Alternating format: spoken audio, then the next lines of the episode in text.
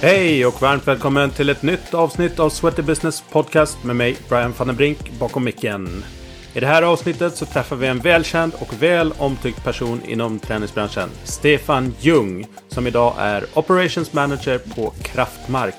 Stefan har med sina dryga 30 år i branschen både sett och hört det mesta 2017 rekryterades han till Kraftmark och har varit med och tagit varumärket från grunden till att idag vara ett starkt och väletablerat varumärke på marknaden. Under 2023 så förvärvades Kraftmark av e-handelsjätten WeSports via sitt dotterbolag Vartex. WeSports ambition är att bygga Nordens största grupp av specialister inom respektive segment som de ger sig in i. Idag har koncernen en omsättning på över 2 miljarder kronor, är ägare till en lång rad egna varumärken och är dominanter inom flera segment, såväl business to business och business to consumer. Lyssna in på Stefans karriärsresa inom branschen, kraftmark, marknadstrender och en hel del annat smått och gott. Nu kör vi! Ja, men då säger jag varmt välkommen tillbaks till Sweaty Business-podden. Varmt välkommen också äntligen Stefan Ljung från Kraftmark. Tusen tack, det är en ära att få vara här.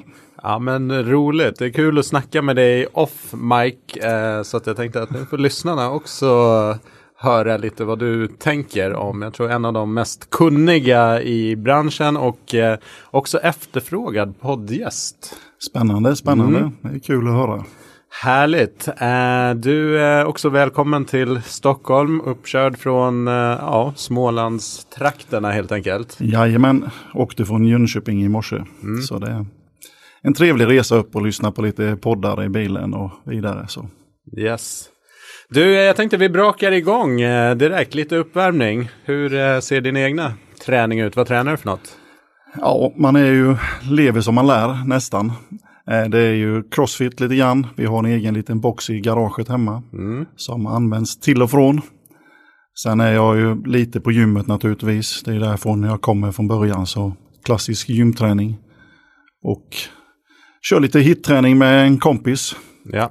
Så det är lite allsidigt. Lite allsidigt sådär. Jajamän. Mm, ett fantastiskt gym där på kontoret numera. Jajamän. Det är, Remand. det är helt fantastiskt att ha det som showroom i Jönköping. Så det, Ja, in och sök på sweatybusiness.se och skriv in Remand där så ser ni vad vi snackar om. Som invigdes innan sommaren men ett eh, häftigt coworking eh, ja, ställe egentligen med ett fantastiskt gym som är ett showroom också. Ja, det är värt att komma på besök och se mm. lite hur man kan tänka annorlunda inom gymbranschen. Verkligen. Eh, vad läser du? Ja, det är till och från där med. Det är deckare, håller mycket mer förr. Idag är det mer faktaböcker om träningsindustrin. Men läsa vet jag inte riktigt, eller mer ljudböcker, ja. poddar som gäller för min del. Så det, man tillbringar mycket tid i bilen så då blir det ju mer lyssna. Mm. Ja, men det är grymt att man har den möjligheten eh, idag med teknikens hjälp. Jajamän. Eh, vad lyssnar du på? Du svarar den kanske på sig själv lite grann. Nej, men man är ju gammal hårdrockare så ju ja. senare på kvällen delar lite mer hårdrock i bilen. Eh, dagtid, morgon, då är det poddar. Din podd naturligtvis, Sweaty Business. Ja, såklart. Sen lyssnar jag på Fit Insider som jag tyckte är en spännande podd. Mycket intervjuer med lite höga chefer inom träningsindustrin. Som är lite spännande. Mm. Ja, de är svinduktiga på Fit Insider. Man lite mer muskler än vad jag har, men eh, också så här gräver i lite olika ämnen. Det är ju inte bara ja, det är liksom mental hälsa, medicin, alltså allt möjligt. Teknik också såklart. Ja, ja det är en spännande podd som mm. jag rekommenderar varmt. Yes. Uh, om du får begränsade pengar till ett projekt eller ändamål, vad gör du då? Ja, är man egoistisk så vill Det får man vara. Nej, men jag man brinner ju för barn och hälsa, liksom. det är det man skulle lägga pengar på. Hur får man mer barn att bli aktiva inom träning, hitta ett intresse i sport eller hälsa. Mm. Likadant, folk mår ju extremt dåligt idag. Det finns ju barn till exempel som inte går till skolan för de blir mobbade eller inte mår bra och sitter hemma liksom och blir ändå instängda med dagens it-samhälle med datorer och paddor. Mm. Så det är där man behöver lägga lite resurser om man har möjlighet. Absolut. Det här gör dig förbannad. Ja, det är lite som vi pratade om innan här. Nej, men krig och orättvisa i världen, det är ju tragiskt att vi i dagens samhälle ska behöva kriga med andra länder och allt från Israel till Palestina till mm. Ryssland och vidare. Det, det, känns ju helt hopplöst egentligen. Mm.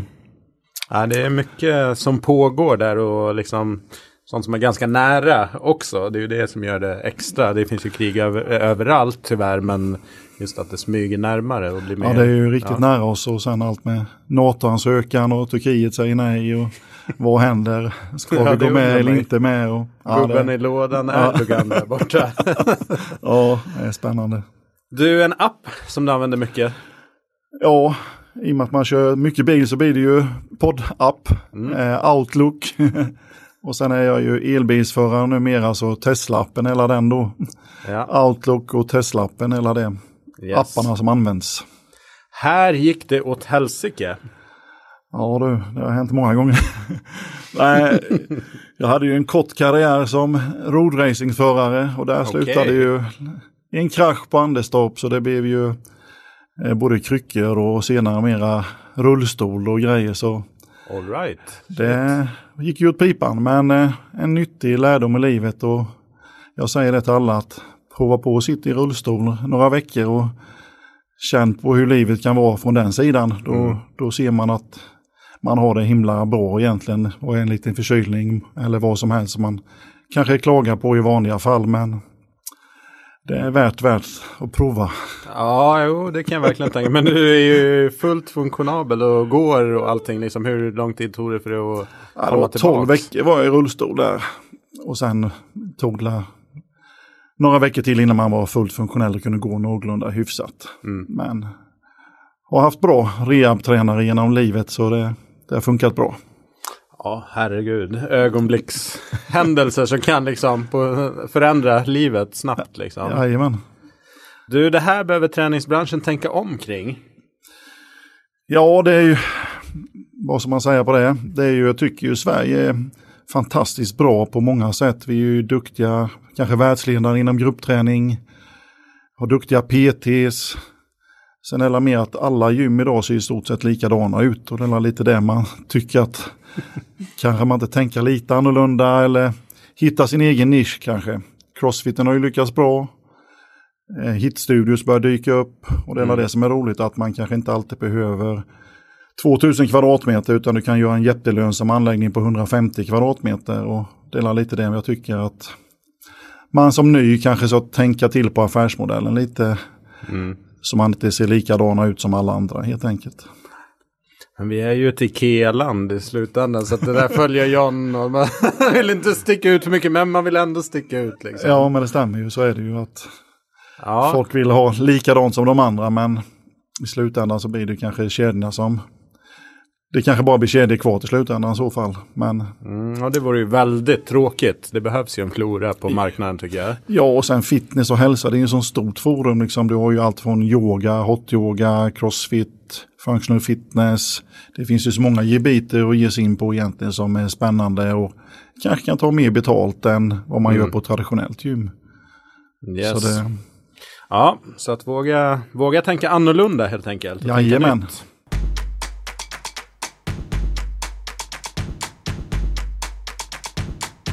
Du om eh, dig då. Du är, eh, för mig, när jag kom in i eh, träningsbranschen, jobbade jag på Sats, då hade jag ingen pejling på dig och sen eh, började jag jobba på Keycraft Technogym och då snackades det om någon Stefan som jobbade på på Casall som var väl om sig och kring sig men eh, väl ansedd. Och sen har vi ju liksom, nu gick jag över till eh, Kraftmark och liksom hela den, den uppstarten. Och där lärde vi ju känna varandra lite mer och började jobba eller liksom kom i, i kontakt med varandra. Men eh, liksom, vad är din bakgrundsstory i, i, yrkesmässigt?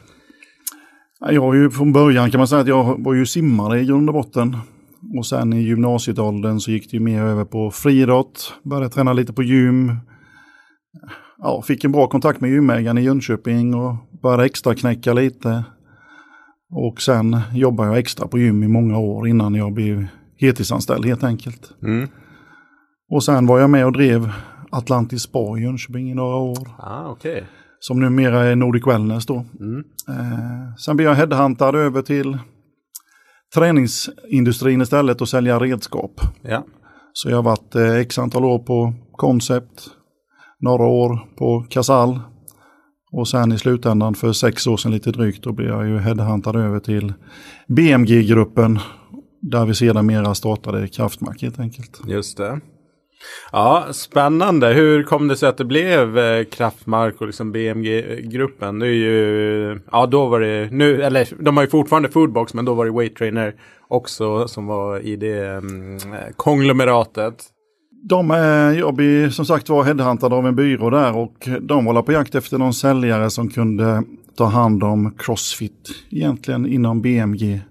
På den tiden var det ju Hatlex, en mm. italiensk varumärke som de hade agenturen för.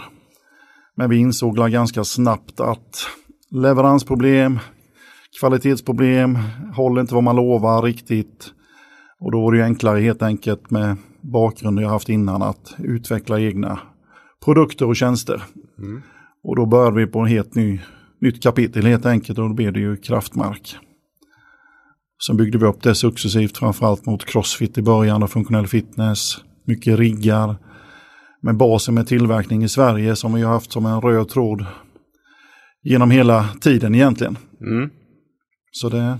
Det är det, ja, men jag har gjort en snabb resa. Det är inte så, jag tror nog många har nog säkert tänkt att han ah, ska starta ett eget träningsvarumärke och sälja prylar. Men det, det är en del kring det där och tänka till kring vad jag förstått också från att prata med dig och sen också med Pelle Sundström också liksom att eh, det är nog mer, mer jobb än vad många kanske tänker sig.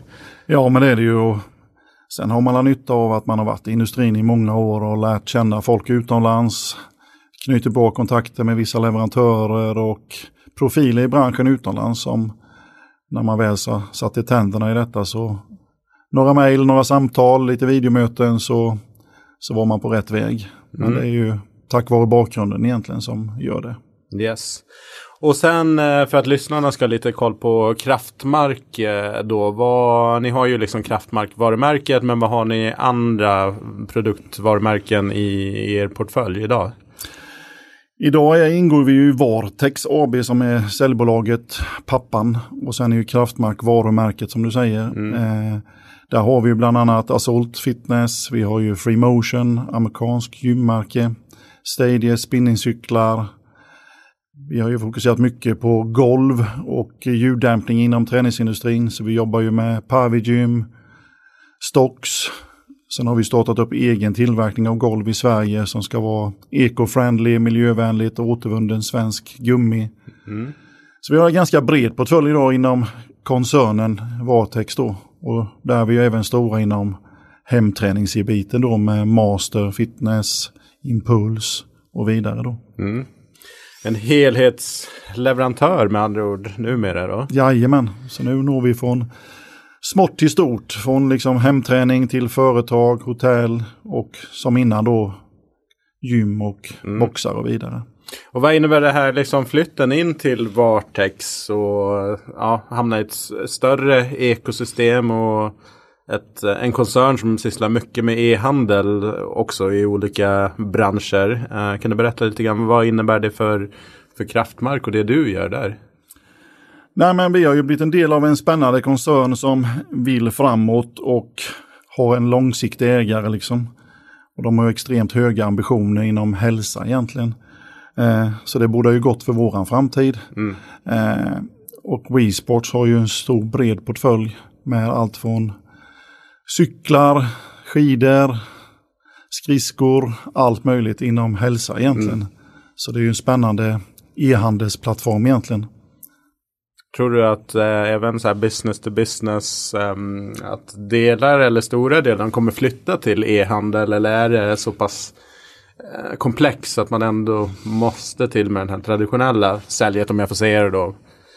Tanken var från början med Kraftmark var egentligen att det skulle vara en e-handelsplattform. Eh, men med säljare på fältet som kan supporta.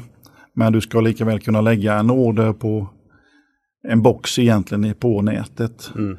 Men vill du ha mer support, kanske ritningar, tankar kring businessmodell och vidare så fanns ju säljarna där. Och det är ju fortfarande samma grundtanke egentligen att transparenta med priser på nätet, Mm. Och sen kan vi resa runt och besöka gym, boxar, hotell vidare och göra ritningar, komma med förslag och vidare. Ja, för det där är jäkligt intressant. Pris, priser på marknaden. att eh, fortfarande än idag eh, är liksom vattendelar. Vissa har priserna rätt upp och ner och andra eh, så måste du få en offert helt enkelt. För precis, att, eh, precis. För att se, I alla fall på det som är business to business. Sådär. Um, det är en av de få branscher som fortfarande är så. Det är lite spännande men vi har tänkt annorlunda och de nya ägarna tänker ju också så. så det, mm. det, jag tror det är vägen framåt med transparenta priser liksom, så alla ser vad, vad det egentligen kostar. Ja, Nej, men jag tänker jag på sistone nu valt bil på företaget eh, efter att ha varit utan bil i ett drygt år. Men alltså man vill ju veta vad kostar det? I alla fall få en uppfattning ungefär redan på nätet så att man kan sitta och jämföra. Det är, ganska irriterande när man liksom kommer till en slutstation och så, så här, skicka in här för att få ett prisförslag. Så, så här, mm, nej, det, det orkar jag inte. Nej, nej, men det är, det är ju så. Man ser ju Tesla öppnade upp dörrarna och nu följer alla med. Det är, det är ju framtiden på ja. något sätt. Nej men eh, det har gått snabbt liksom. Från mm. helt osannolikt att någon skulle klicka hem en bil online till att det är så här. Varför inte? Nej precis. Innan tvekar man att köpa grejer för 100 kronor på nätet. Sen helt plötsligt köper man bilar för flera hundratusen. Jag säger faktiskt när jag valde bilen så sa säljaren eh, när vi satt i, i samtalet, han bara, vet du vad, det kommer gå snabbare om du bara klickar igenom, för den kommer ändå hamna hos mig den här ordern. Det går snabbare om du gör det här, för att det jag ska göra är precis det du, så att han bara så här, du sparar egentligen tid så slipper du sitta med mig här i telefon. Och jag bara, ja, absolut. Ja. Och sen kontaktade han mig efter när ordern var lagd och liksom så att allt var, var fine liksom. Så att, ja, mm. Spännande resa. Mm, det kan man lugnt säga. Men du, Kraftmark som leverantör av eh, träningsutrustning och tjänster till, till marknaden. Vad, vad positionerar ni er som? Liksom, är det en premiumleverantör eller vad, vad vill ni vara för någonting för kunderna? Vi vill vara lite mix där, men premium har alltid varit vårt mål mm. med våra varumärken. Både Kraftmark framförallt då, men sen våra agenturer vi har som Freemotion och mm. vidare då. Och det är ju premiumprodukter som vi försöker få ut på marknaden och hitta vägar och hjälpa kunder att nå sina mål inom gymbranschen. Liksom att hur de kan få mer medlemmar med bra utrustning, kvalitet, mm. service, backup vidare. Yes. Och om du får lite trumma liksom på er själva, vad tycker du är era styrkor jämfört med kanske konkurrenserna på marknaden? Eller, ja.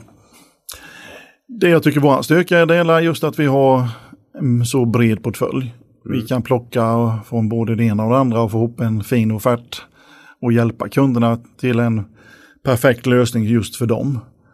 Men sen är det också att vi sitter inte i knät på någon stor leverantör egentligen utan vi står ju med våra egna varumärken först och främst. Mm. Och det gör också att vi är trygga för framtiden och kan utveckla våra egna varumärken på ett fint sätt. Och inte sitta i knät på någon stor leverantör som ställer orimliga krav ibland. Mm. Ja men spännande och era kunder liksom var um, för mig som du sa funktionell träning crossfit var ursprunget kanske till, eh, till Kraftmark kändes det som. Men eh, hur ser det ut idag liksom? Vad är det? Vilka är de? Idag är det ganska spritt, eh, spridda skruvar vill jag säga. Allting från, om vi tar de senaste månaderna så har vi allt från företagshotell till företag, stora, små, en del hotell har vi kommit in bra på. Mm. Och sen traditionella gym naturligtvis då. Och crossfitboxar och studios. Så det är ganska stor spann mot det var för tre, fyra år sedan egentligen. Utan ja. nu är det mer helheten inom träning egentligen. Alla som har behov av utrustning av någon form passar oss ganska bra. Mm.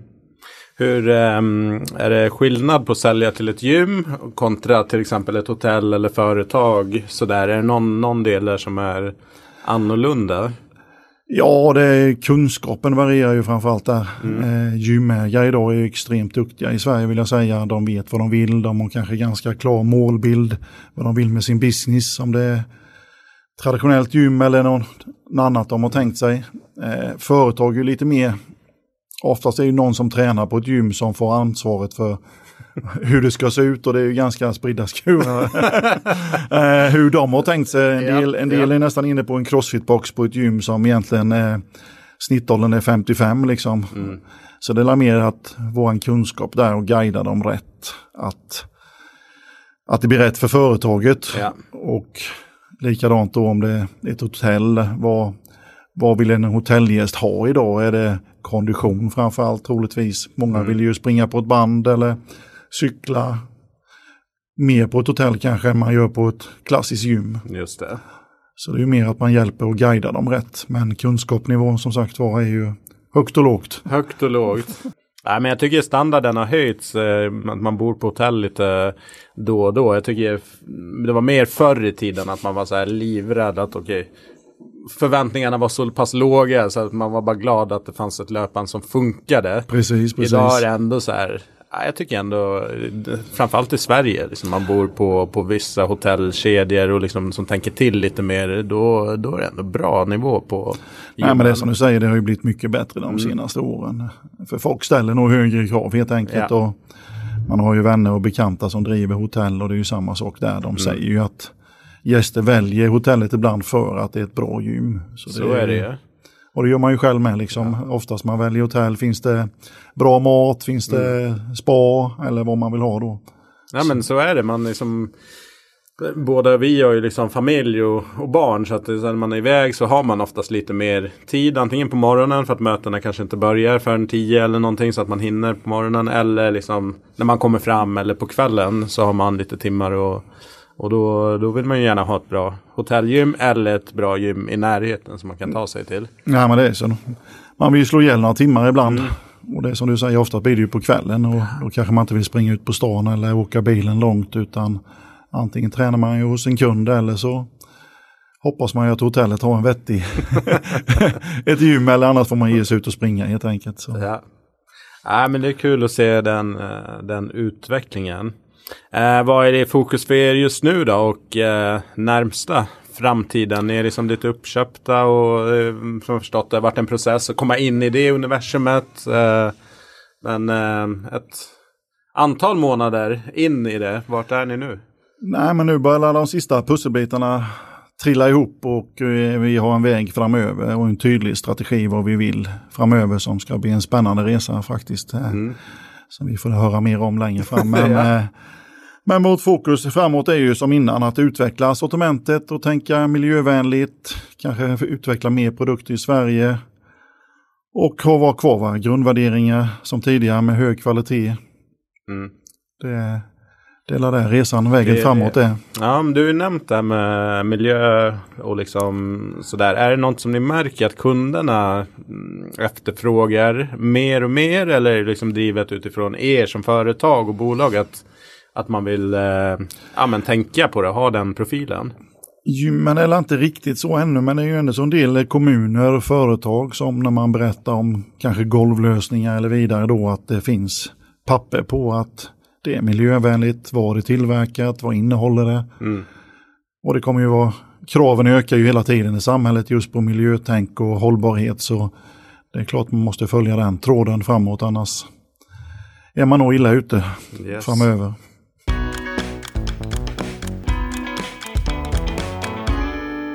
Du, eh, jag tänkte eh, kolla med dig som är där ute och väldigt nära kunder och träffar mycket folk. Eh, vad, vad ser du som de stora utmaningar på, för branschen framöver? Ja, det är ju det ekonomiska läget som är just nu är ju tufft för många. Vi Mm. pratade om det innan här ju att hyreshöjningar på 15-20% för gymägaren och sen kanske inte kunna ta mycket mer betalt av slutkonsumenten som också har lite mindre pengar i plånboken. Så det är nog mer hur vi tillsammans på något sätt, hur kan vi göra för att höja nivån och priserna i branschen. Mm. Och det är ju både som leverantör, som gymägare, som fastighetsägare. Hur man tillsammans kanske kan få branschen att må lite bättre under dessa tuffa tider. Så det är Mm. det som är den största utmaningen Ja. nu med för går hyran upp med 15-20% för en gymägare som har stora antal kvadratmeter. Klart det är ju tufft och då finns det ju inte, kanske inte lika mycket möjlighet med investeringar heller på utrustningssidan. Hur gör man då för att få mer lönsamhet i sin verksamhet när man inte kan höja kortpriser och vidare. Mm. Så det är ju mer tänka till kanske, kringprodukter kring träningen. Ja, det är en svettig ekvation eh, sådär. Mm. Eh, vad tänker du? Ja, jag tänker precis som du nämnde där med kringprodukter att mm, ja, det kanske är svårt att höja liksom, själva medlemskap om man inte gör någonting radikalt kring, kring produkten. Men att eh, mer försäljning och liksom vara lite innovativ i att skapa andra intäkter på olika sätt kanske är vägen att gå. Nej men det finns ju en del klubbar runt om i landet som har varit extremt duktiga med allt från skapa 12 veckors program, det kan vara komma i form, gå ner i vikt, eh, du har ju mm. weight trainer koncept, eh, ja. PT Duo koncept, liksom vad gör man för att få lite extra inkomst in till anläggning med som gynnar medlemmen och kanske får dem att stanna kvar nu när det är tuffare tider och vidare. Mm. Ja, det blir intressant. Är det någon annan utmaning som du ser sådär i spåkulan eller? Nej, men det, det känns som att vändningen borde ju komma snart i ekonomin liksom och då tror jag det öppnar upp mycket. Men sen historiskt sett så håller folk alltid tränat även om det varit lågkonjunktur. Mm. Det är ju andra saker man drar ner på oftast. Så Absolut. Eh, jag tror inte gymmen drabbas lika hårt som kanske restauranger och andra andra branscher helt enkelt utan träningsindustrin klarar sig nog hyfsat bra. Mm. Känns det som. Och kunde vi ha dem, en del har ju aldrig haft så mycket medlemmar som nu och en del som är kanske lite mer nystartade kanske har lite tuffare uppstart men det tickar ju ändå så på medlemmar och vidare så. Mm. Ja, men jag tänker medlemskapen går nog bra. Vad jag har hört så är det väl på PT-sidan som många har upplevt liksom tuffare att folk köper mindre paket och liksom mer försiktiga med den typen av uh, utgifter. Men däremot själva medlemskapen, liksom basen, rullar på mer eller mindre som vanligt eller till och med bättre för vissa. Nej men det känns som du säger där, det hela kringprodukterna som kanske drar in på men själva medlemskapet är ju basen. Och mm. Men då är frågan hur vi kan hjälpa åt och hitta andra vägar helt enkelt. Ja. Alright. Um, ehm, trender då? Om man kollar, uh, och det släpper jag helt fritt. Vad, vad ser du blir mer populärt uh, eller som träder fram? Det vi uh, märker de senaste året i alla fall är ju att vi får förfrågningar från mycket mindre anläggningar. Det, de är inte gigantiska utan det är ju lite folk som kanske tänker utanför boxen helt enkelt. Mm. Som vi sa innan att de vill öppna en form av yogastudio, hitstudio, något unikt koncept om det är funktionell fitness, crossfit slash. Det är lite åt det hållet jag känner att vi har haft mycket förfrågningar sista året. Mm. Ja men det känns rätt mättat på liksom full service anläggning. Det är svårt att vara innovativ eh, där och du har dessutom liksom många tunga kedjor som som öppnar upp och har en hög nivå liksom på det, det de erbjuder. Så kanske... ja, kedjorna idag är ju grymma, det får mm. man ju mm. säga. Liksom. Allt från STC, Nordic Wellness, Actic och vidare. Liksom. Det är ju fina mm. anläggningar. Internationellt sett så är de ju fantastiska med ja. bra utbud med fina gruppträningssalar, bra program, Les Mills och vidare. Så gymmen är ju duktiga idag. Mm. Och då kanske man får tänka till lite annorlunda. Om man ska öppna en anläggning, att man hittar sin nisch liksom. Yes. Är det något som uh, minskar då i trend som blir mindre populärt? Um, vara allt från träningsformer till uh, typer av anläggningar eller design på anläggningar. Nej men det är, det är lite som vi sa där, lite, jag tror klassiska gymmen är inte lika mycket, känner jag i alla fall för våran del. Att, mm. Utan det är mer koncept hur kan man bygga ett koncept på gymmet, liksom en hitkoncept eller en cardiocirkel eller att man designar gymmet lite annorlunda idag. Och det har ju en del kedjor också gjort fantastiskt bra.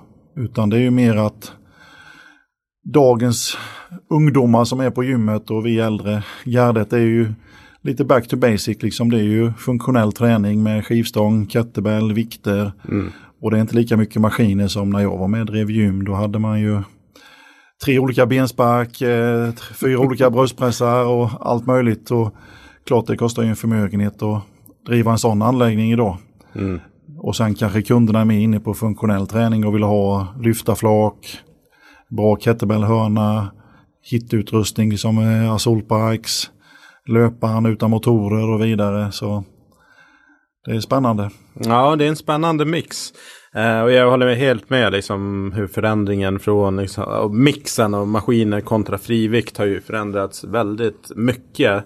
Men samtidigt paradoxen där, du har ju dels, du har ju vissa målgrupper som är extremt kunniga jämfört med liksom bara för några år sedan som kan mycket och, de kommer kunna använda alla liksom friviktsgrejer. Men paradoxen som jag ser ibland på typ så här obemannande och liknande. att, ja, men då har du andra målgrupper som inte har den där kettlebellen. Vad i 17 är det ens för någonting?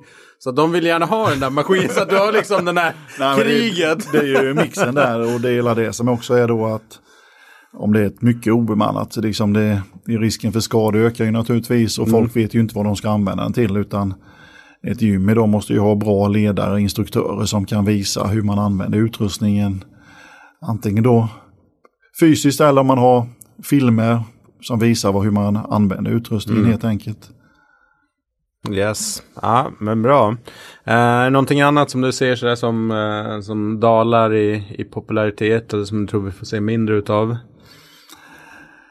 Eh, nej, men det är ju, jag är nog tillbaka till det här, de stora gymmen blir nog storkedjorna framöver känns det som. Mm.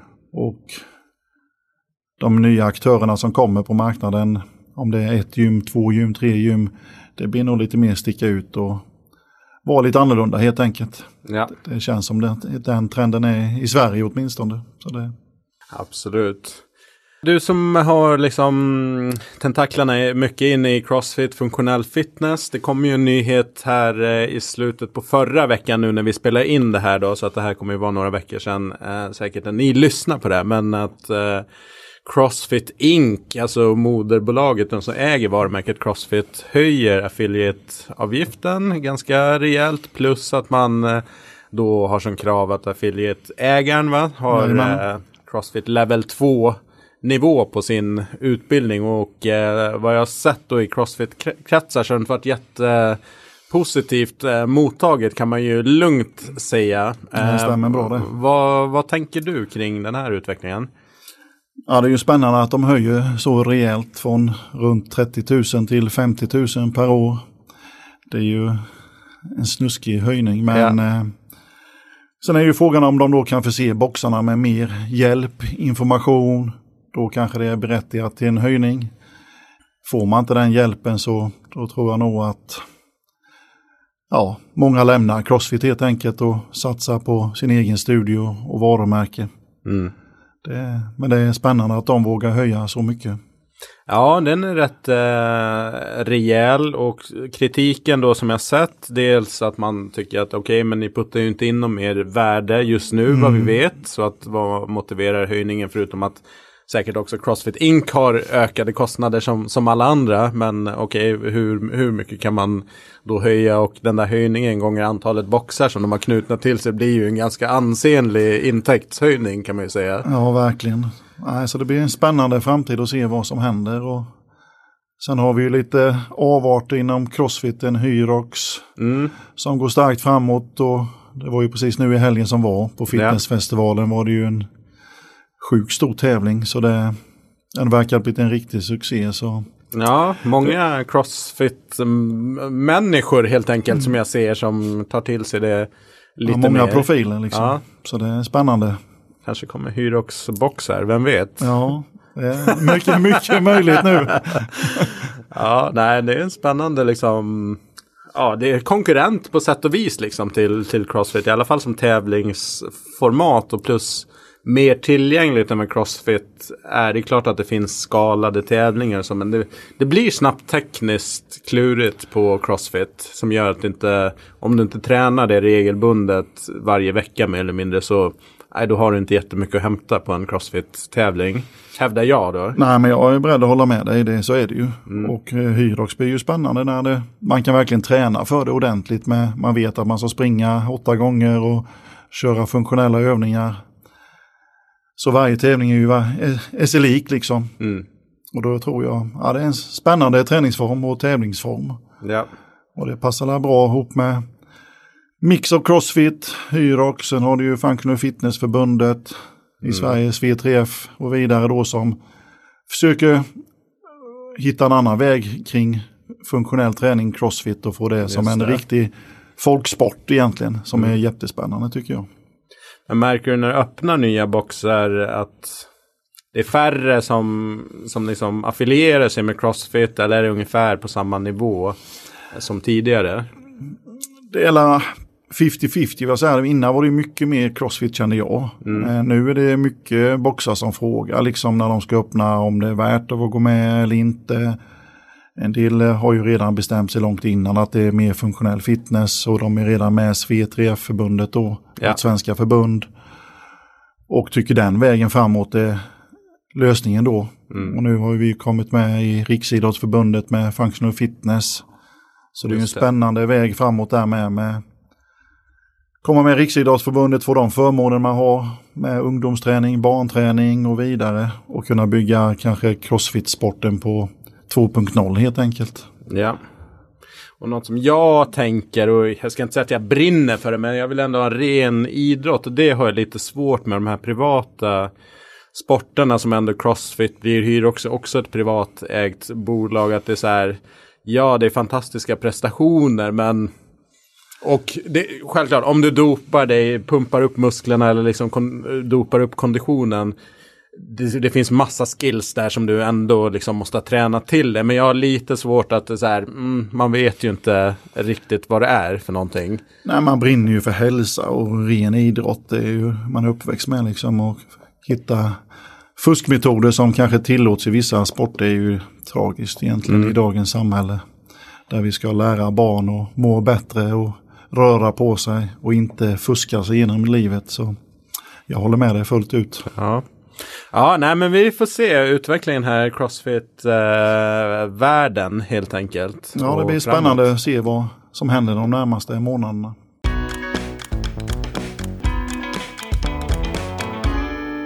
Du får ju säkert mycket förfrågningar från folk som vill eh, öppna. Det kan ju vara PTs eller folk som är helt inte från branschen som vill öppna ett gym. Vad brukar du liksom, ge för tips till dem här i början? Vad ska de tänka till kring innan de börjar beställa grejer och teckna hyresavtal och grejer? Nej, men det gäller att kanske göra en liten marknadsanalys av sin by, stad, stadsdel. Vad finns det i området? Vilken befolkningsmängd, vilken ålder är det på dem, inkomst.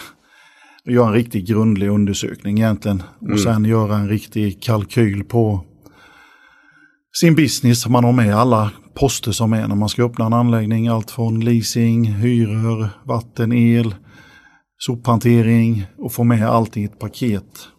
Så man gör en riktig trendanalys i området. Vad, vad tar konkurrenterna tar betalt? Vad har de för klasser? Hur kan jag vara annorlunda? Det är det många missar, liksom att de har sin vision. De gillar träning, Ja. som vi alla gör, men sen eh, då har de sin bild hur sin anläggning ska se ut. Men sen så hittar de lokal och sen finns det fyra liknande anläggningar i området och då kanske det inte är riktigt rätt businessmodell utan försöka hjälpa dem att hitta rätt helt enkelt. Ja men så gör hemläxan eh, ordentligt. Är det några andra så vanliga fallgropar som man kan eh, åka in i? Du nämner ju där många brinner ju för träning och hälsa och vill hjälpa människor. Men jag kan, eh, mm, jag har mina tankar om, om vad som eventuellt kan vara lucka. Men jag vill höra vad du, vad du säger. Vad man ofta behöver komplettera med för kanske kunskap. Nej men det är ju lära sig lite mer om business-tänk och likadant hur man ska marknadsföra sig idag. Det är ju svårt idag att hur når jag mina medlemmar, hur får jag ragga och tag i medlemmar med allt från Instagram, TikTok, Facebook är inte så stort längre men sociala medier egentligen, hur får man in medlemmar och det är det många går bet på tror jag. Det var ju inte som på min tid man satte annons i tidningen och körde lite radioreklam. Så löste det sig. Ja. Och hade man otur med vädret så blev det ju ingen som kom överhuvudtaget för det var regn eller sol eller vidare. ja. Så det är det just att marknadsföring idag är ju helt annorlunda mot förr och där tror jag många behöver experthjälp helt enkelt för att marknadsföra sin nya studio. Ja, nej det är komplext som bara den och jag har ju min yrkes liksom, karriär Ja, inom ja. marknadsföring även om det varit mycket i tränings, alltså, träningsbranschen som sammanhang. Men jag minns när jag körde utomhus bootcamps eh, lite mer än tio år sedan. Då var det ju Facebook som var grejen och Ja. vi la bara ut i våra privata liksom Facebook-flöden och anmälde här. Alltså, och, och det räckte Mm. för att få till. Och så här, om jag hade gjort exakt den grejen idag, inte en käft hade anmält sig kan jag säga. så att det, är- det är liksom Nej, en helt annan spelplan idag. Det är ju helt annorlunda än som sagt var än innan. Och det är det som är spännande med framtiden också. Och, och likadant hur, hur kan branschen ta hjälp av AI som kommer. Och Mm. det, det finns mycket spännande framöver tror jag. Hur man ska hitta sin målgrupp på ett enkelt sätt.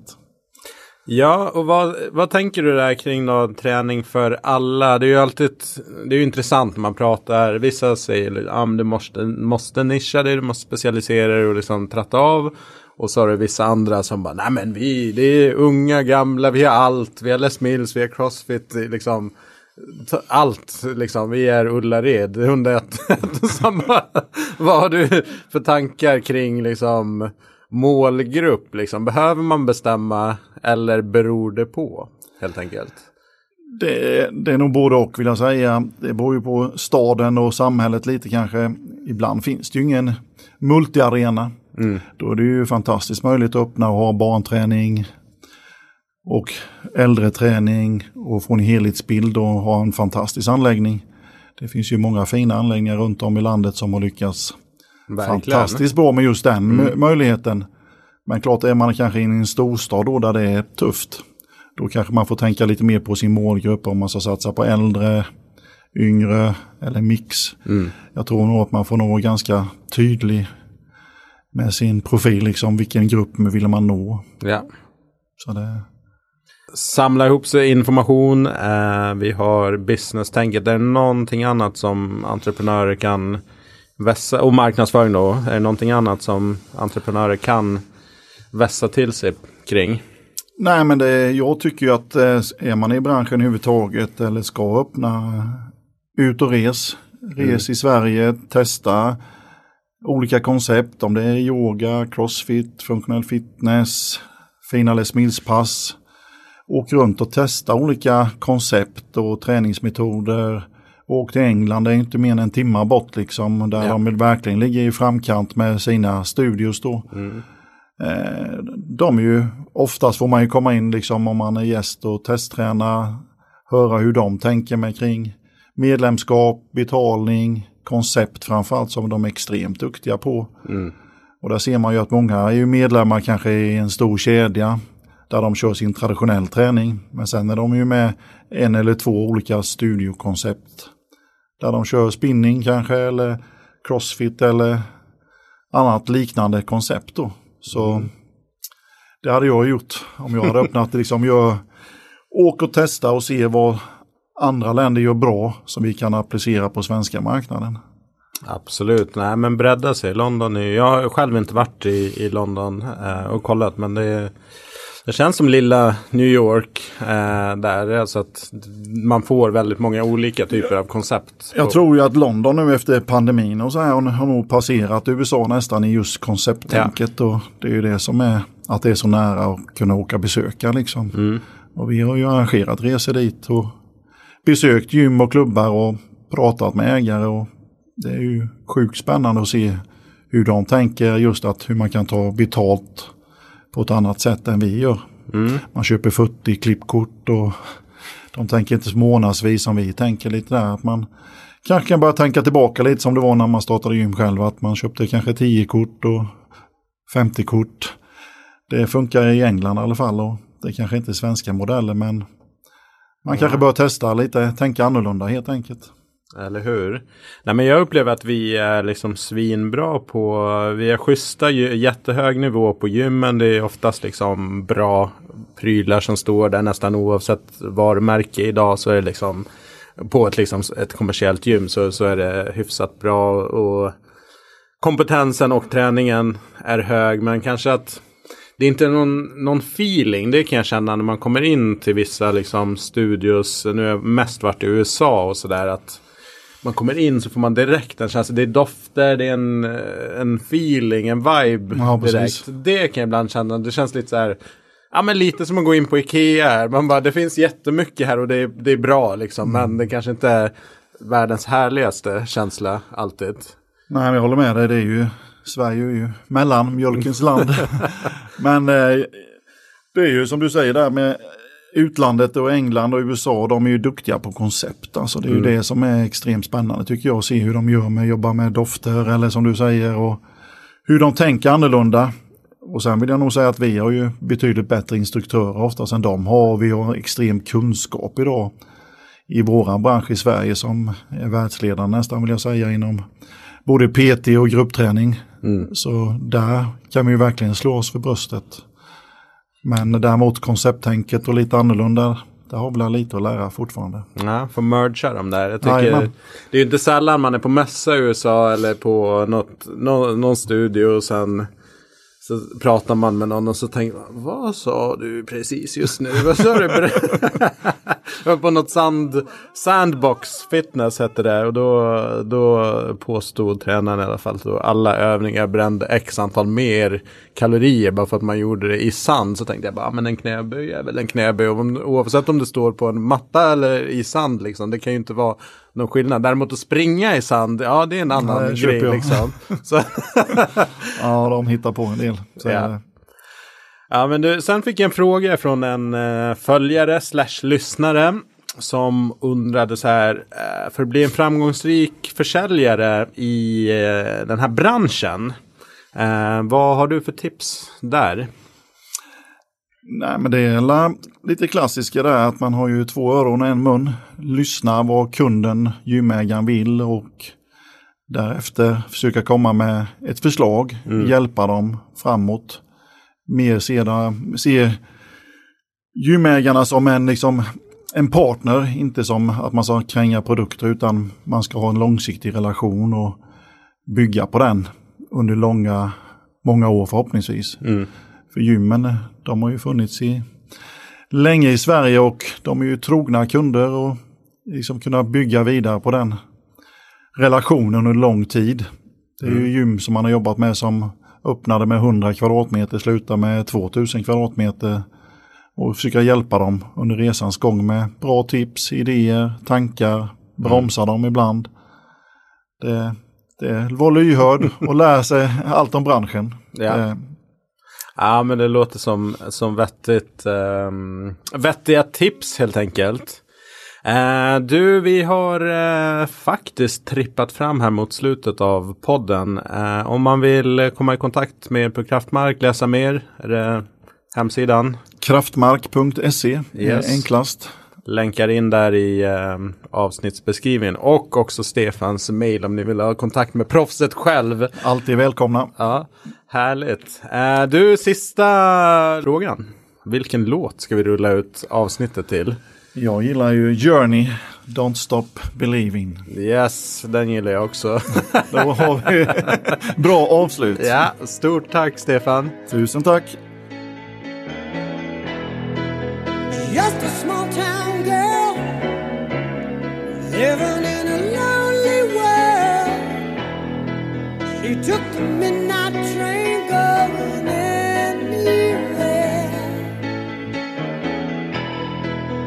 just a city boy, born and raised in South Detroit. He took the midnight train